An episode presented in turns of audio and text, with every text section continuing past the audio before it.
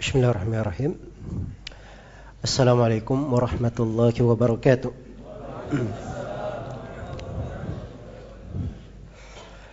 إن الحمد لله نحمده ونستعينه ونستغفره ونعوذ بالله من شرور أنفسنا وسيئات أعمالنا من يهده الله فلا مضل له ومن يضلل فلا هادي له أشهد أن لا إله إلا الله وحده لا شريك له وأشهد أن محمدا عبده ورسوله. يا أيها الذين آمنوا اتقوا الله حق تقاته ولا تموتن إلا وأنتم مسلمون. يا أيها يا أيها الناس اتقوا ربكم الذي خلقكم من نفس واحدة وخلق منها زوجها وبث منهما رجالا كثيرا ونساء. واتقوا الله الذي تساءلون به والأرحام إن الله كان عليكم رقيبا. يا أيها الذين آمنوا اتقوا الله وقولوا قولا سديدا يصلح لكم أعمالكم ويغفر لكم ذنوبكم ومن يطع الله ورسوله فقد فاز فوزا عظيما أما بعد. فإن أصدق الحديث كتاب الله وخير الهدي هدي محمد صلى الله عليه وسلم.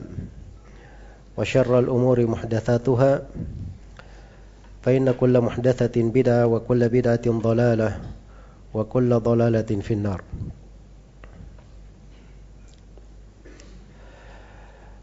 معاشر الإخوة والأخوات رحمني ورحمكم الله. Alhamdulillah kita bersyukur kepada Allah Subhanahu wa taala pada sore hari ini. Kita dimudahkan dan dipertemukan di dalam kegiatan ini. Semoga Allah Subhanahu wa taala memberikan taufik dan hidayahnya kepada kita semua menerangi hati-hati kita semua dengan keimanan dan ketakwaan. Dan semoga Allah menambah untuk kita semua ilmu yang bermanfaat dan berbuah dengannya amalan yang salih innahu waliyu dhalika wal qadiru alaih. Yang pertama yang ingin saya ingatkan bahwa di antara pokok perkara di dalam agama adalah saling menasihati. Karena Allah Subhanahu wa taala adanya ketulusan di dalam beragama diriwayatkan oleh Imam Al-Bukhari dan Imam Muslim dari Jarir bin Abdullah Al-Bajali radhiyallahu taala anhu. Beliau berkata bayatu Rasulullah sallallahu alaihi wasallam ala sam'i wa ta'ah wan nushi likulli muslim. Kata beliau saya membaiat Rasulullah sallallahu alaihi wasallam untuk mendengar dan taat kepada pemimpin dan berlaku nusuh kepada setiap muslim.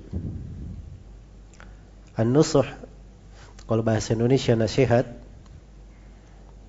itu akar penggunanya dalam bahasa Arab kalau dikatakan nasahtul asal saya menasihati madu artinya madu itu betul-betul dia rapikan dia bersihkan dia jaga dari kemurniannya iya karena itu kata nasihat kalau bahasa Arab itu lebih luas cakupannya daripada kata nasihat dalam bahasa apa? Bahasa Indonesia. Kalau nasihat dalam bahasa Indonesia ini ada kurang sesuatu dinasihati. Dia keliru dinasihati. Itu bahasa Indonesia. Tapi kalau bahasa Arab lebih daripada itu. Bisa bermana menasihati, bisa bermana berlaku tulus, ikhlas, dan bisa bermana dia bersungguh-sungguh di dalam hal tersebut. Iya.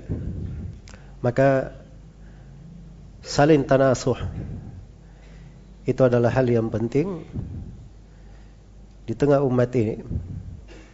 Dan itu adalah pokok di dalam agama. Diriwayatkan oleh Imam Muslim dari Tamim bin Aus Ad-Dari radhiyallahu anhu. Beliau berkata bahwa Rasulullah sallallahu alaihi wasallam bersabda, "Ad-dinun nasiha." Agama itu adalah nasihat. Agama adalah nasihat. Dalam sebuah riwayat beliau ulangi tiga kali. Dan Nabi Shallallahu Alaihi Wasallam kadang mengulangi sesuatu tiga kali untuk menjelaskan pentingnya sesuatu itu. Agama itu adalah nasihat. Ya, seluruh agama adalah nasihat. Seluruh agama adalah nasihat. Sebab tidak ada suatu bagian dari seorang itu beragama keluar dari kata an-nasihat. Kata nasihat ini. Maka para sahabat ketika mendengarkan sabda Nabi Shallallahu Alaihi Wasallam itu, mereka bertanya, "Kul naliman?" Kami bertanya nasihat untuk siapa? Ketulusan untuk siapa? Maka Nabi Shallallahu Alaihi Wasallam menjawab, "Lillahi, wali kitabihi, wali rasulihi, wali a'immatil muslimina wa ammatihim." Kata beliau nasihat, ketulusan untuk Allah, untuk kitabnya, untuk rasulnya, dan untuk para pemimpin kaum mukminin, para pemimpin kaum muslimin, serta keumuman mereka. Kaum muslimin secara umum. Iya. Maka ini namanya an-nasiha. Nasihat bagi Allah, ketulusan bagi Allah adalah dia beriman kepadanya, menjalankan segala perintahnya, meninggalkan segala yang dilarang, dan dia tegakkan segala ibadah yang mendekatkannya kepada Allah Subhanahu wa taala. Yang semisal dengannya. Nasihat bagi kitab Allah ketulusan bagi terhadap Al-Quran adalah seorang mengimaninya, mempelajarinya, mengamalkan kandungannya, tunduk terhadap ketentuan-ketentuannya, membelanya, menghafalkannya, mengajarkannya, memuliakannya, dan banyak lagi hal yang merupakan ketulusan terhadap kitab Allah Subhanahu wa taala. Kemudian yang ketiga, ketulusan kepada Rasul sallallahu alaihi wasallam. Nasihat terhadap Rasul adalah kita menjalankan segala perintahnya, meninggalkan segala yang beliau larang. Kita benarkan segala berita yang beliau bawa dan kita tidak beramal dengan suatu tuntunan agama apa pun kecuali dibangun di atas tuntunan Rasulullah sallallahu alaihi wasallam. Demikian pula mengkaji dari hadith-hadithnya, mempelajarinya. Kemudian yang keempat nasihat terhadap para imam kaum muslimin. Para pemimpin kaum muslimin, nasihat terhadap mereka ketulusan terhadap para imam kaum muslimin adalah bentuk taat kepadanya dalam hal yang ma'ruf. Tidak melakukan kudeta terhadapnya walaupun dia berlaku zalim. Mendoakannya supaya mendapatkan kebaikan. Kemudian melaksanakan kewajiban-kewajiban terhadapnya membantu ia di dalam ketaatan menolongnya di dalam kebaikan ya dan selainnya dari hak-hak terkait dengan para pemimpin kaum muslimin. Kemudian yang kelima, nasihat untuk keumuman kaum muslimin. Kaum muslimin secara umum, nasihat kepada mereka dalam bentuk mencintai mereka, cinta kebaikan untuk mereka, tidak menyenangi ada hal-hal yang jelek menimpa mereka, cinta supaya mereka mendapat hidayah. Iya. Dan selainnya dari bentuk-bentuk nasihat dan ketulusan terhadap kaum mukminin. Maka ini makna hadith yang agung ini secara ringkas ad-dinun nasiha. Agama itu adalah nasihat. Karena itu sangat penting seorang muslim dan muslimah saling nasihat menasihati, saling ingat mengingatkan terhadap hal-hal yang mungkin di dalamnya banyak manusia jatuh di dalam kekeliruan. Dan nasihat itu adalah bentuk dari amar ma'ruf nahi mungkar. Saling melarang dari hal yang mungkar. Bukan hal yang benar kalau ada saudara kita misalnya jatuh di dalam kekeliruan, kita biarkan dia jatuh di dalam kekeliruan. Ada kemungkaran yang terjadi, dibiarkan kemungkaran yang terjadi. Tetapi dari bentuk kecintaan kepada saudara kita, kita cinta kebaikan untuknya, dan kita tidak suka kalau ada hal ada hal yang jelek menimpanya atau dia jatuh di dalam kekeliruan. Karena itu dalam hadis riwayat Bukhari dan Muslim, Rasulullah sallallahu alaihi wasallam bersabda, "La yu'minu ahadukum hatta yuhibba li akhihi ma yuhibbu li nafsihi." Tidaklah beriman salah seorang di antara kalian sampai dia cinta untuk saudaranya apa yang dia cinta sampai dia cinta untuk saudaranya apa yang dia cinta untuk dirinya sendiri. Iya. Itulah yang dilakukan oleh seorang muslim. Tapi kalau misalnya dia lihat saudaranya jatuh di dalam kekeliruan, lalu dia biarkan saya, nah ini namanya bukan kecintaan, bukan nasihat, dan bukan ketulusan. Tapi harusnya diarahkan kepada hal yang baik. Bahkan meninggalkan saling menasihati seperti itu. Inilah sebab kebinasaan umat-umat yang telah lalu, yang telah berlalu. Karena itu dikatakan di dalam Al-Quran, Lu'ina alladhina kafaru min bani Israel ala lisani Dawud wa Isa bin Maryam, dalika bima asaw wa kanu ya'tadun. Kanu la yatanahawna an munkarin fa'alu. Labi sama kanu yaf'alun. Telah dilaknat orang-orang kafir dari Bani Israel. Laknatnya melalui lisan Nabi Isa, eh, melalui lisan Nabi Daud dan Nabi Isa alaihi wassalam. Kenapa mereka dilaknat? Karena mereka bermaksiat dan melampaui batas. Apa contoh mereka melampaui batas? Kanu la yatanahawna an munkarin fa'alu. Mereka tidak saling melarang terhadap kemungkaran yang mereka lakukan. Fabi sama kanu yasnaun. Apa yaf'alun. Maka sangat jelek sekali apa yang mereka lakukan tersebut. Iya. Dan kalau dibiarkan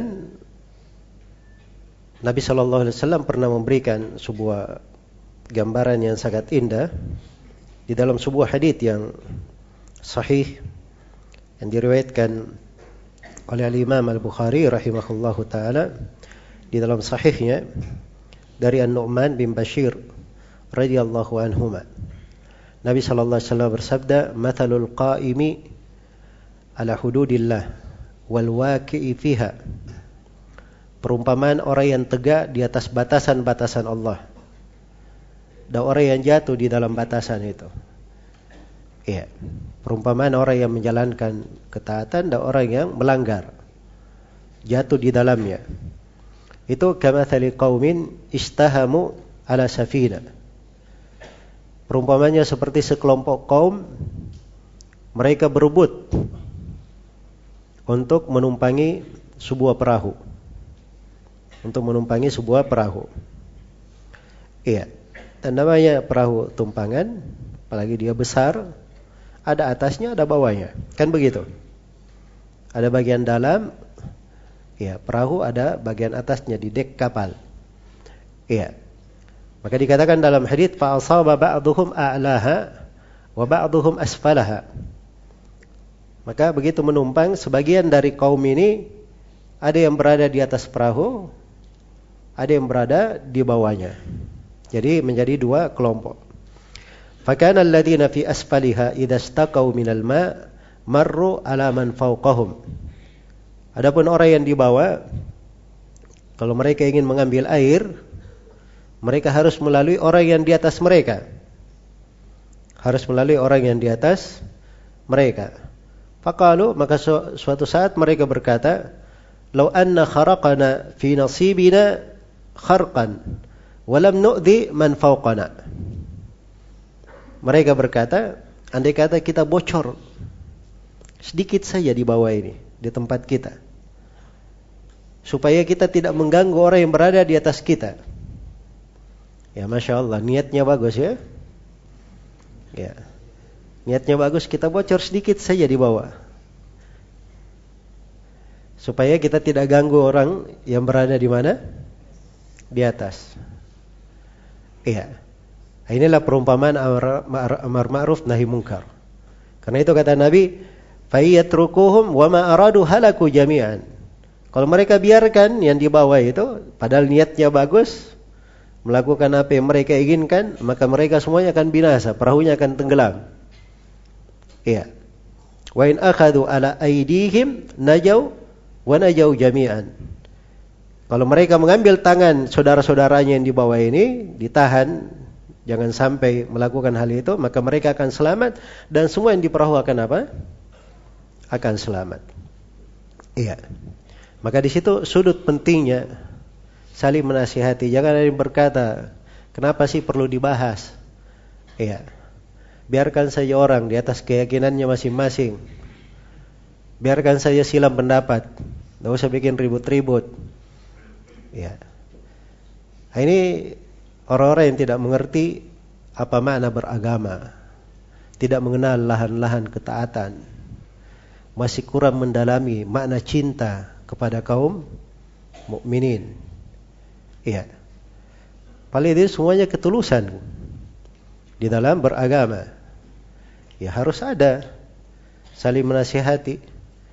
Walaupun misalnya sampai di dalam sebatas masalah ijtihad sekalipun tidak ada masalah seorang menasihati, mengingkari. Tidak ada masalah. Iya. Jelas ya? Ini berpendapat-pendapat A misalnya lemah, saya kata itu pendapat lemah. Yang lebih kuat begini. Saya terangkan pendapat apa? Yang lebih kuat. Itu enggak ada masalah. Bahkan kadang sebagian sahabat memberikan dengan bahasa-bahasa yang lebih tegas. Iya. Ibnu Abbas radhiyallahu taala anhu di musim haji beliau memfatwakan haji tamattu. Memfatwakan haji tamattu. Maka ada orang-orang yang berkata menukil bahwa Abu Bakar dan Umar melarang haji tamattu. Maka Ibnu Abbas berkata, "Yushiku an tanzila alaikum hijaratun minas sama." Aqulu lakum qala Rasulullah sallallahu alaihi wasallam wa taquluna qala Abu Bakar wa Umar. Kata Ibnu Abbas, saya khawatir akan turun hujan dari langit terhadap kalian. Saya katakan kepada kalian Rasulullah bersabda begini, terus kalian menentangnya dengan berkata Abu Bakar dan Umar berkata begini.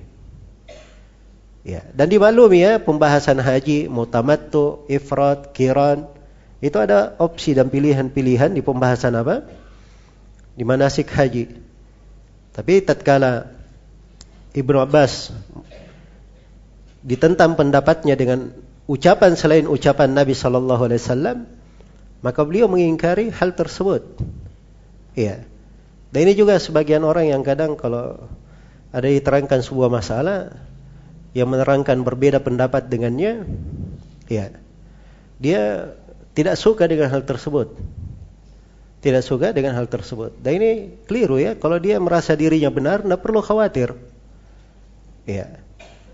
Dia periksa saja apa yang dia lakukan. Ada dalilnya dari Al-Quran dan As-Sunnah. Kalau ada dalilnya, ya sudah. Berarti dia punya tanggung jawab di depan Allah Subhanahu Wa Taala kan begitu. Tidak perlu khawatir terhadap manusia yang berbicara. Sepanjang dia memiliki dalil dari Al-Quran dan As-Sunnah, ada yang dia bisa pertanggungjawabkan di depan Allah Subhanahu wa Ta'ala. Kenapa dia harus takut? Kenapa dia perlu khawatir? Jelas ya? Karena itu kalau ada yang meluruskan, memperbaiki, ya, tidak usah terlalu baper bawa perasaan, ya, atau gr, ya, merasa dia yang disinggung, Padahal ini adalah hal-hal yang apa? Hal-hal yang terkait dengan pembahasan-pembahasan agama perlu diluruskan. Dan ini pembahasan tentang demonstrasi di dalamnya bukan masalah-masalah sepele, bukan masalah-masalah kecil. Ya, saya akan terangkan nanti kekeliruan orang yang memandang bahwa di dalamnya sudut perbedaan ijtihad. Ya. Ini ada hal-hal terkait dengan usul ahli sunnah, perkara-perkara pokok yang disepakati di tengah para ulama. Ya. Dan dampak di belakang perbuatan tersebut ya dampak yang sangat berbahaya dan telah berjalan di tengah manusia berbagai perhara dan sejarah yang kelam serta bagaimana pahitnya berbagai musibah yang menimpa di belakang kejadian-kejadian tersebut. Maka ini bukan hal-hal yang apa? Yang boleh untuk dibiarkan, tapi harus diterangkan tentang hal tersebut. Kemudian yang kedua yang ingin saya ingatkan di sini bahwa mengikuti kebenaran mengikuti kebenaran itu adalah kewajiban atas setiap muslim dan muslimah. Ya, kewajibannya berpegang dengan al-haq. Apa yang datang dalam Al-Qur'an dan sunnah Rasulullah sallallahu alaihi wasallam. Wa ma kana lil mu'minin wala mu'minatin idza wa rasuluhu amran ay yakuna lahumul khiyaratu min amrihim. Ya'si Allah wa rasulahu faqad dhalla dhalalan mubina. Tidaklah pantas bagi seorang mukmin dan mukminah apabila Allah dan Rasulnya telah menetapkan sebuah perkara tidak pantas dia punya pilihan yang lain. Barang siapa yang bermaksiat kepada Allah dan Rasulnya maka sungguh dia telah tersesat dengan kesesatan yang sangat nyata. Iya. Nah, Allah Subhanahu wa taala telah memberikan patokan kepada kita pada hal yang terjadi perselisihan. Allah firman wa makhtalaftum fihi min syai' fa hukmuhu ila. Apa yang kalian berselisih di dalamnya, maka hukumnya dikembalikan kepada Allah. Dan Allah firman fa in tanaza'tum fi syai'in farudduhu ila wa Rasul in kuntum tu'minuna billahi wal yawmil akhir. Dalika khairun wa ahsanu ta'wila. Apabila kalian berselisih pada suatu apa pun, kembalikan kepada Allah dan Rasulnya. Kalau memang kalian beriman kepada Allah dan hari akhirat. Itulah yang terbaik. Dan sebaik-baik apa namanya akibat yang akan terjadi. Kesudahan yang akan menjadi kenyataan. Iya. Maka pada hal yang seorang itu berselisih dikembalikan kepada Al-Quran dan Sunnah Rasulullah Sallallahu Alaihi Wasallam. Dan alhamdulillah kebenaran itu selalu jelas. Kebenaran itu selalu jelas. Jalannya Nabi Sallallahu Alaihi Wasallam terang.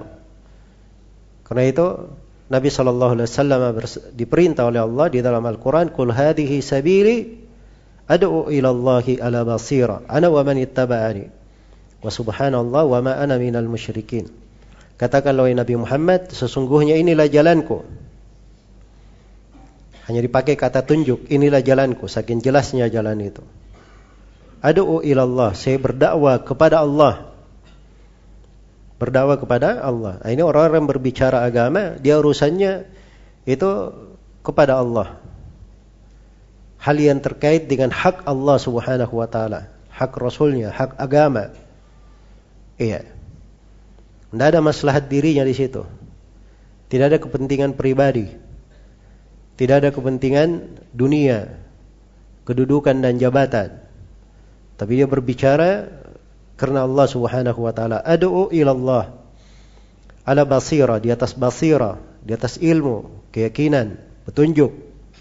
Aku dan orang yang mengikutiku. Jadi Nabi Muhammad dan pengikutnya itu jalannya.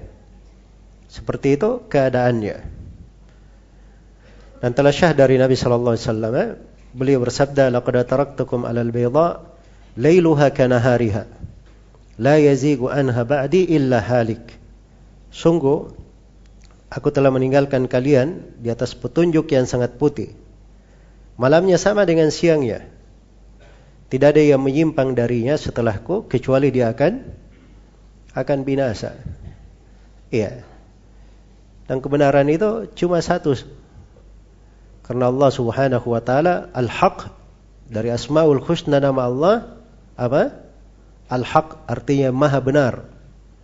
Allah Subhanahu wa taala menjadikan kebenaran cuma satu. Allah berfirman, "Pamada ba'dal haqqi illa dhalal." Tidak ada setelah kebenaran kecuali kesesatan. Hanya dibuat begitu oleh Allah. Hanya ada kebenaran, selain dari kebenaran adalah apa? Adalah kesesatan. Iya. Adalah kesesatan. Tapi di antara manusia ada yang keluar dari jalan tersebut. Ada yang tidak berpegang dengan kebenaran ini. Karena itu kewajiban kita semua untuk menghormati dari dalil-dalil Al-Quran dan Sunnah Rasulullah Sallallahu Alaihi Wasallam.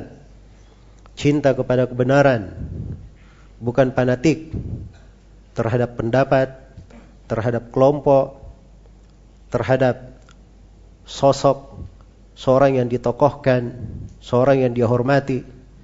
Tapi dia menghormati dalil dari Al-Quran dan As-Sunnah, mengambil jalan mengikuti Rasulullah Sallallahu Alaihi Wasallam. Kalau tidak, dia akan menyesal sendiri. Apabila dia tidak menyesal di dunia, pasti akan menyesal di akhirat. Karena Allah Subhanahu wa taala telah mengabarkan, "Wa yawma ya'addu adh-dhalimu 'ala yadayhi yaqulu ya laitani ittakhadtu ma'ar rasuli sabila." Ya wailata laitani lam attakhid fulanan khalila. Laqad adallani 'ani dzikri ba'da id ja'ani wa kana asy-syaitanu lil insani khadula. Hari kiamat itu hari ketika seorang yang zalim menggigit kedua tangannya. Jadi saking dahsyatnya kesedihan dan penyesalan pada hari itu, bukan dia gigit kukunya atau jarinya. Ini dua tangannya masuk ke mulutnya pada hari kiamat. Dia berkata, Ya laitani, wahai andai kata saya, dulu telah mengambil jalan mengikuti ar-Rasul. Dia baru menyesal. Ya wailata, betapa celakanya saya. Laitani lam attakhid fulanan khalila. Andai kata saya tidak menjadikan si fulan ini sebagai kecintaanku. Iya. Yang mengikuti selain Ar-Rasul tidak akan membawa keberuntungan untuk dia pada hari kiamat. Iya. Tidak akan membawa untuk dia keberuntungan pada hari kiamat. Laqad adallani ani dzikri ba'da idjani. Sungguh orang ini telah menyesatkanku dari adzikir setelah dzikir itu datang kepadaku. Dan syaitan betul-betul banyak berbuat khianat ya kepada manusia. Baik. Maka kewajiban di dalam mengikuti kebenaran dan jangan tertipu dengan banyaknya orang yang keluar dari kebenaran tersebut. Karena kebenaran tidak diukur dengan apa? Dengan kebanyakan. Ukuran kebenaran adalah dalil dari Al-Quran dan Sunnah Rasulullah Sallallahu Alaihi Wasallam. Adapun mengukur kebenaran dengan banyaknya manusia yang mengikutinya, itu bukan jalannya umat Islam. Bukan jalannya umat Islam. Karena itu kalau kita perhatikan ayat-ayat Al-Quran, malah penggunaan kebanyakan itu, ya banyak-banyak datang dalam bentuk apa? Celaan. Misalnya, walakin aktaran nasi la ya'lamun, tetapi kebanyakan manusia tidak mengetahui. Iya. Kebanyakan tidak mengetahui. Berarti mengetahui cuma sedikit. Walakin aktsaran nasi la yashkurun. Tapi kebanyakan manusia tidak bersyukur.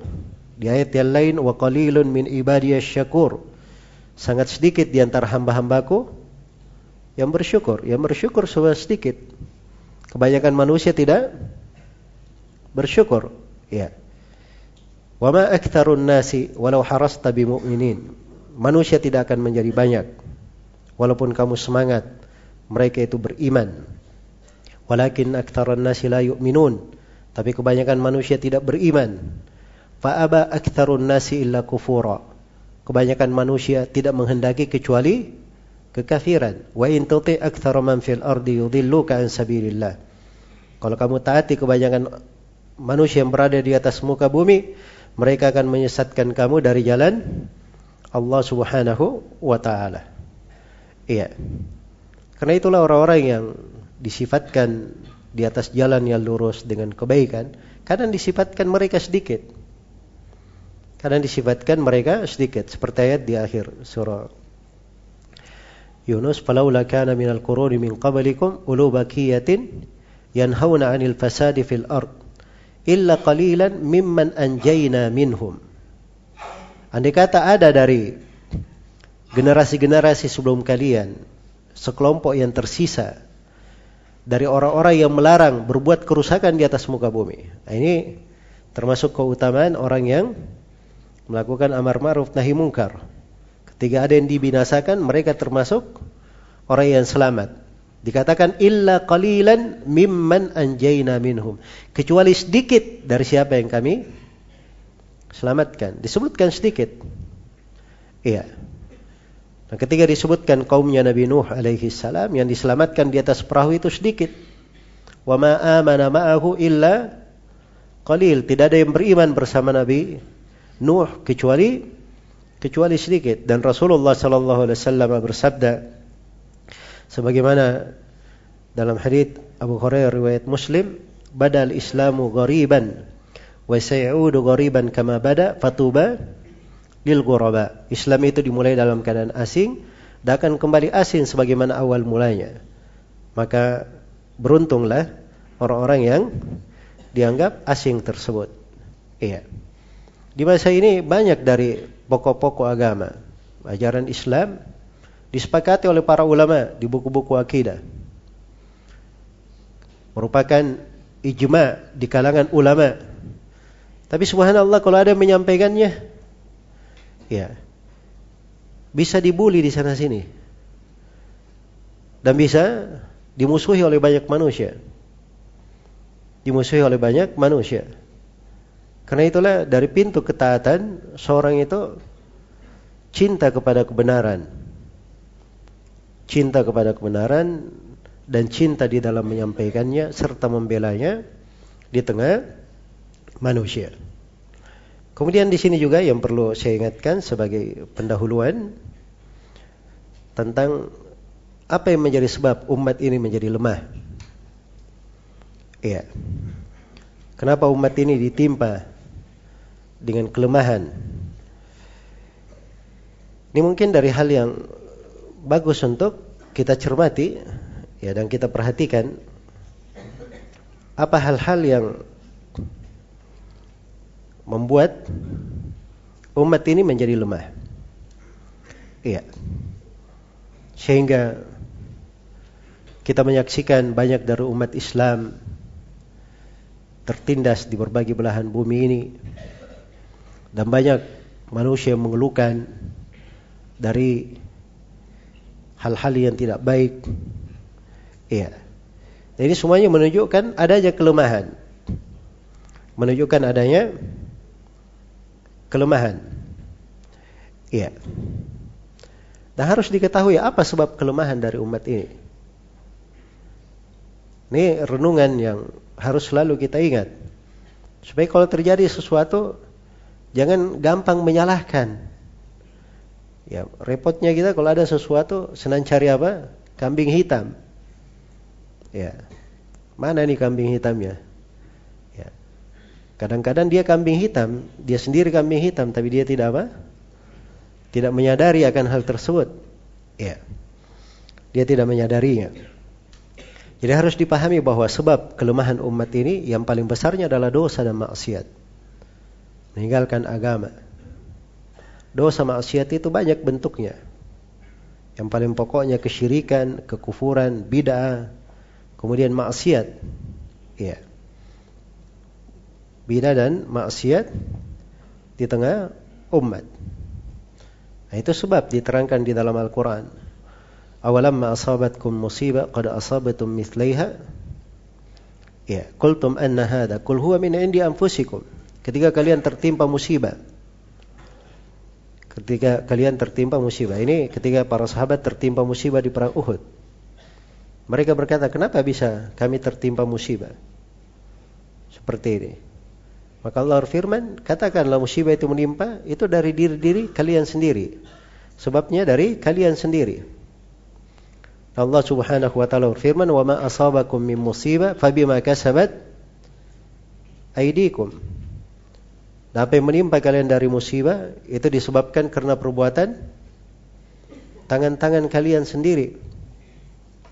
Ya, dan diriwayatkan oleh Abu Daud dari Ibnu Umar radhiyallahu taala anhu, Rasulullah sallallahu alaihi wasallam bersabda, "Idza tabayatum bil ina wa akhadtum adnab al baqar wa raditum biz zara wa taraktum al jihad, sallatallahu alaikum dullan la yanzi'uhu hatta tarji'u ila dinikum."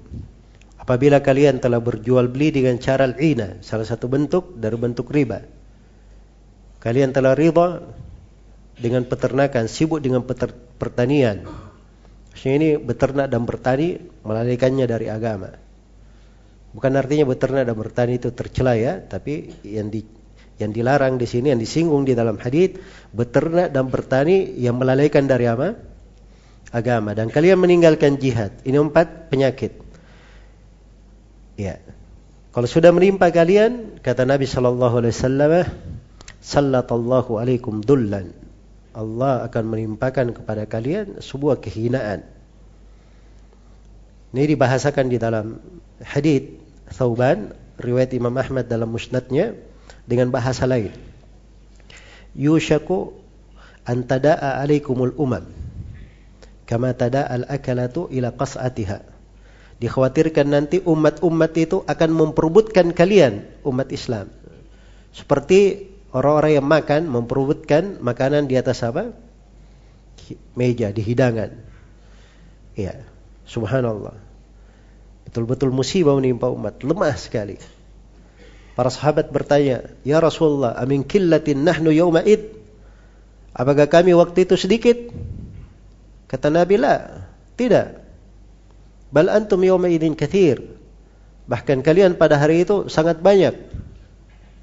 Walakinnakum gutha ka gutha'is sail. Tapi kalian itu lemah. Kalian itu seperti buih. Buih di air. Ya, wala yanzi'anna Allahu min qulubi aduwikumul mahabata minkum. Wala yakdifanna fi qulubikumul wahan. Sungguh Allah akan mencabut rasa wibawa terhadap kalian, dicabut dari hati-hati musuh-musuh kalian. Ya, kalau dulu umat Islam itu punya wibawa. Nabi satu bulan kalau sudah mengumumkan akan pergi wilayah tertentu untuk berperang, sebelum sebulan sebelum nyampe ke sana musuh itu sudah takut. Ya. Maka akan dicabut dari hati-hati musuh kalian. Dan sungguh Allah akan melemparkan ke hati kalian sendiri penyakit al-wahan. Apa itu al-wahan? Nabi menjawab hubbud dunya wa karahiyatul maut, cinta dunia dan takut mati. Itu sama dengan empat penyakit dalam hadis Ibnu Umar. Cuman di hadis Ibnu Umar diterangkan solusinya. Iya. La yanzi'uhu. Kehinaan ini tidak akan diangkat dari kalian hatta tarji'u ila dinikum. Sampai kalian kembali kepada agama kalian. Ya. Maka solusi yang dihadapi oleh umat dari berbagai hal yang mendera mereka dari kekurangan dan seterusnya. Kalau ada kejelekan yang menimpa, solusinya adalah kembali kepada apa? Kembali kepada agama. Mempelajari agama. Mempelajari ilmu syariat dan beramal dengan ilmu. Nah, begitu solusinya. Iya, bukan dengan cara ribut-ribut, bukan dengan cara melakukan kegiatan-kegiatan yang apa namanya bertentangan dengan perintah Allah dan perintah Rasulnya. Iya. Maka di sini ada sebagian manusia yang kadang menyangka bahwa sebab kelemahan umat ini disebabkan karena umat Islam itu sedikit. Iya. Maka caranya karena umat ini apa namanya sedikit maka harus disatu padukan semuanya dikumpul dan dijalin persatuan dan kebersamaannya. Ya kita semua tidak ada mengingkari ya bersatu ya antara umat Islam itu adalah hal yang bagus dan semua dari kita berupaya untuk hal tersebut. Tapi persatuan bermana mencampur aduk antara yang hak dan yang batil, mencampur aduk antara perkara yang merupakan sunnah dan bid'ah, ya. Apalagi bikin kaidah-kaidah sendiri, nata'awanu fi ma ittafaqna alaih wa na'tadiru ba'duna ba'dan fi ma ikhtalafna. Kita tolong menolong di dalam hal yang kita sepakati ya dan saling memaafkan, saling memberi udur pada apa yang kita berselisih padanya. Jadi kalau kamu menyembah kuburan ya kita apa namanya tolong menolong pada hal yang kita sepakati saja. Ya, saling memaafkan. Pada hal yang kita apa? Berselisih.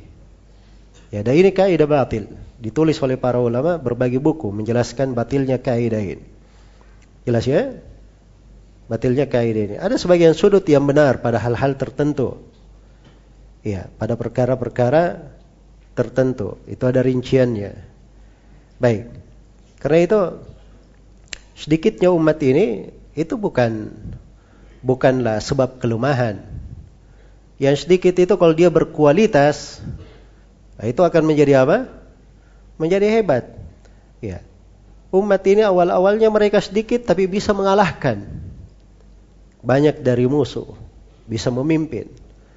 Bahkan telah ada di dalam sejarah malah ketika umat mereka banyak, dikala mereka banyak tertimpa kekalahan seperti di perang apa?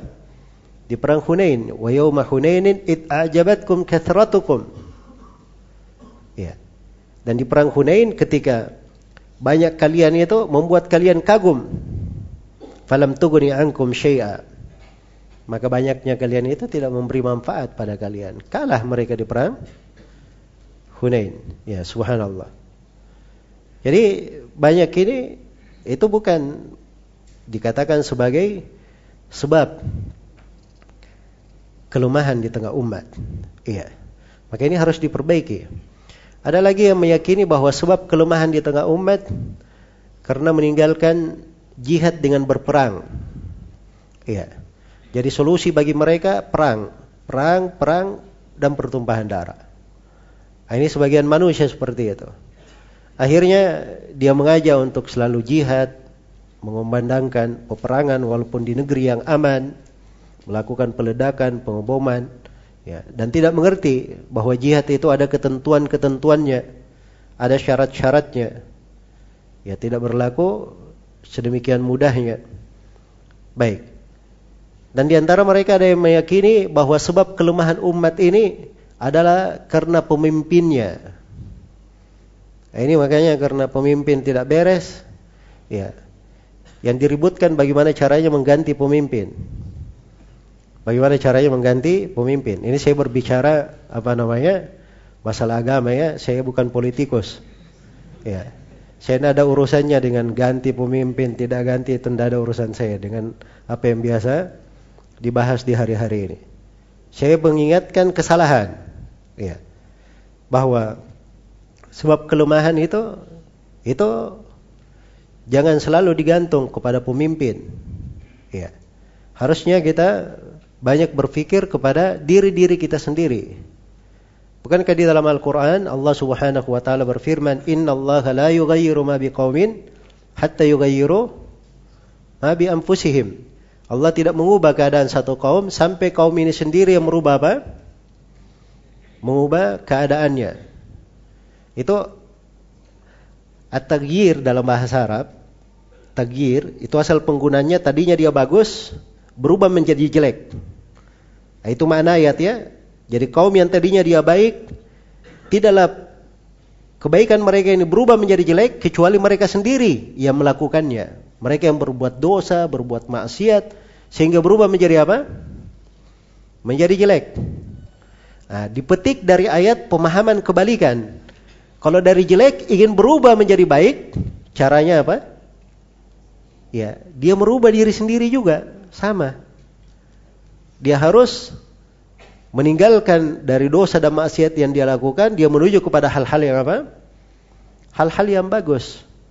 Maka itu perbaikannya kepada diri sendiri. Iya. Jangan banyak menyalahkan orang lain. Iya. Ini berlaku zalim, berlaku tidak adil. Mungkin saja kita ini karena banyak dosa-dosa kita, banyak kezaliman di tengah kita, akhirnya yang muncul di tengah kita orang-orang zalim juga. Kalau memang benar itu zalim ya. Kan di dalam Al-Qur'an dikatakan wa kadzalika nuwalli ba'dadh-dhalimina ba'dhan bima kanu yaksibun. Demikianlah kami jadikan orang-orang zalim itu sebagian dari mereka memimpin sebagian zalim yang lainnya disebabkan karena perbuatan mereka sendiri. Iya. Jadi letak kelemahan umat itu bukan terkait dengan masalah apa? Bukan selalu digantungkan pada masalah pemimpinnya. Nah, ini dari kekeliruan yang harusnya dipahami. Nah, ini banyak yang selalu memunculkannya. Ya, karena itu selalu pembahasannya masalah pemimpin, masalah pemimpin. Ya. Akhirnya ujung-ujungnya jatuh di dalam berbagai apa? Jatuh di dalam berbagai kesalahan. Baik. Jadi ini beberapa uh, pendahuluan terkait dengan materi. Ya. Di pertemuan ini saya akan menjelaskan tentang dalil-dalil yang menerangkan akan masalah demonstrasi ini. Dan bagaimana dalil-dalil syariat tegas di dalam menerangkan akan keharamannya. Kemudian setelah itu saya akan bahas syubhat-syubhat.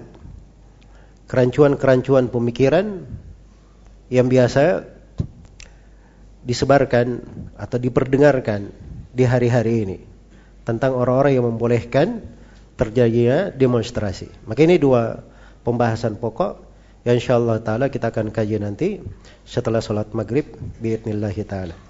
Baik, kita siap-siap dulu untuk sholat maghrib. Subhanakallahumma wa bihamdik asyhadu an la ilaha illa anta astaghfiruka wa atubu ilaik walhamdulillahi rabbil alamin. Wassalamualaikum warahmatullahi wabarakatuh.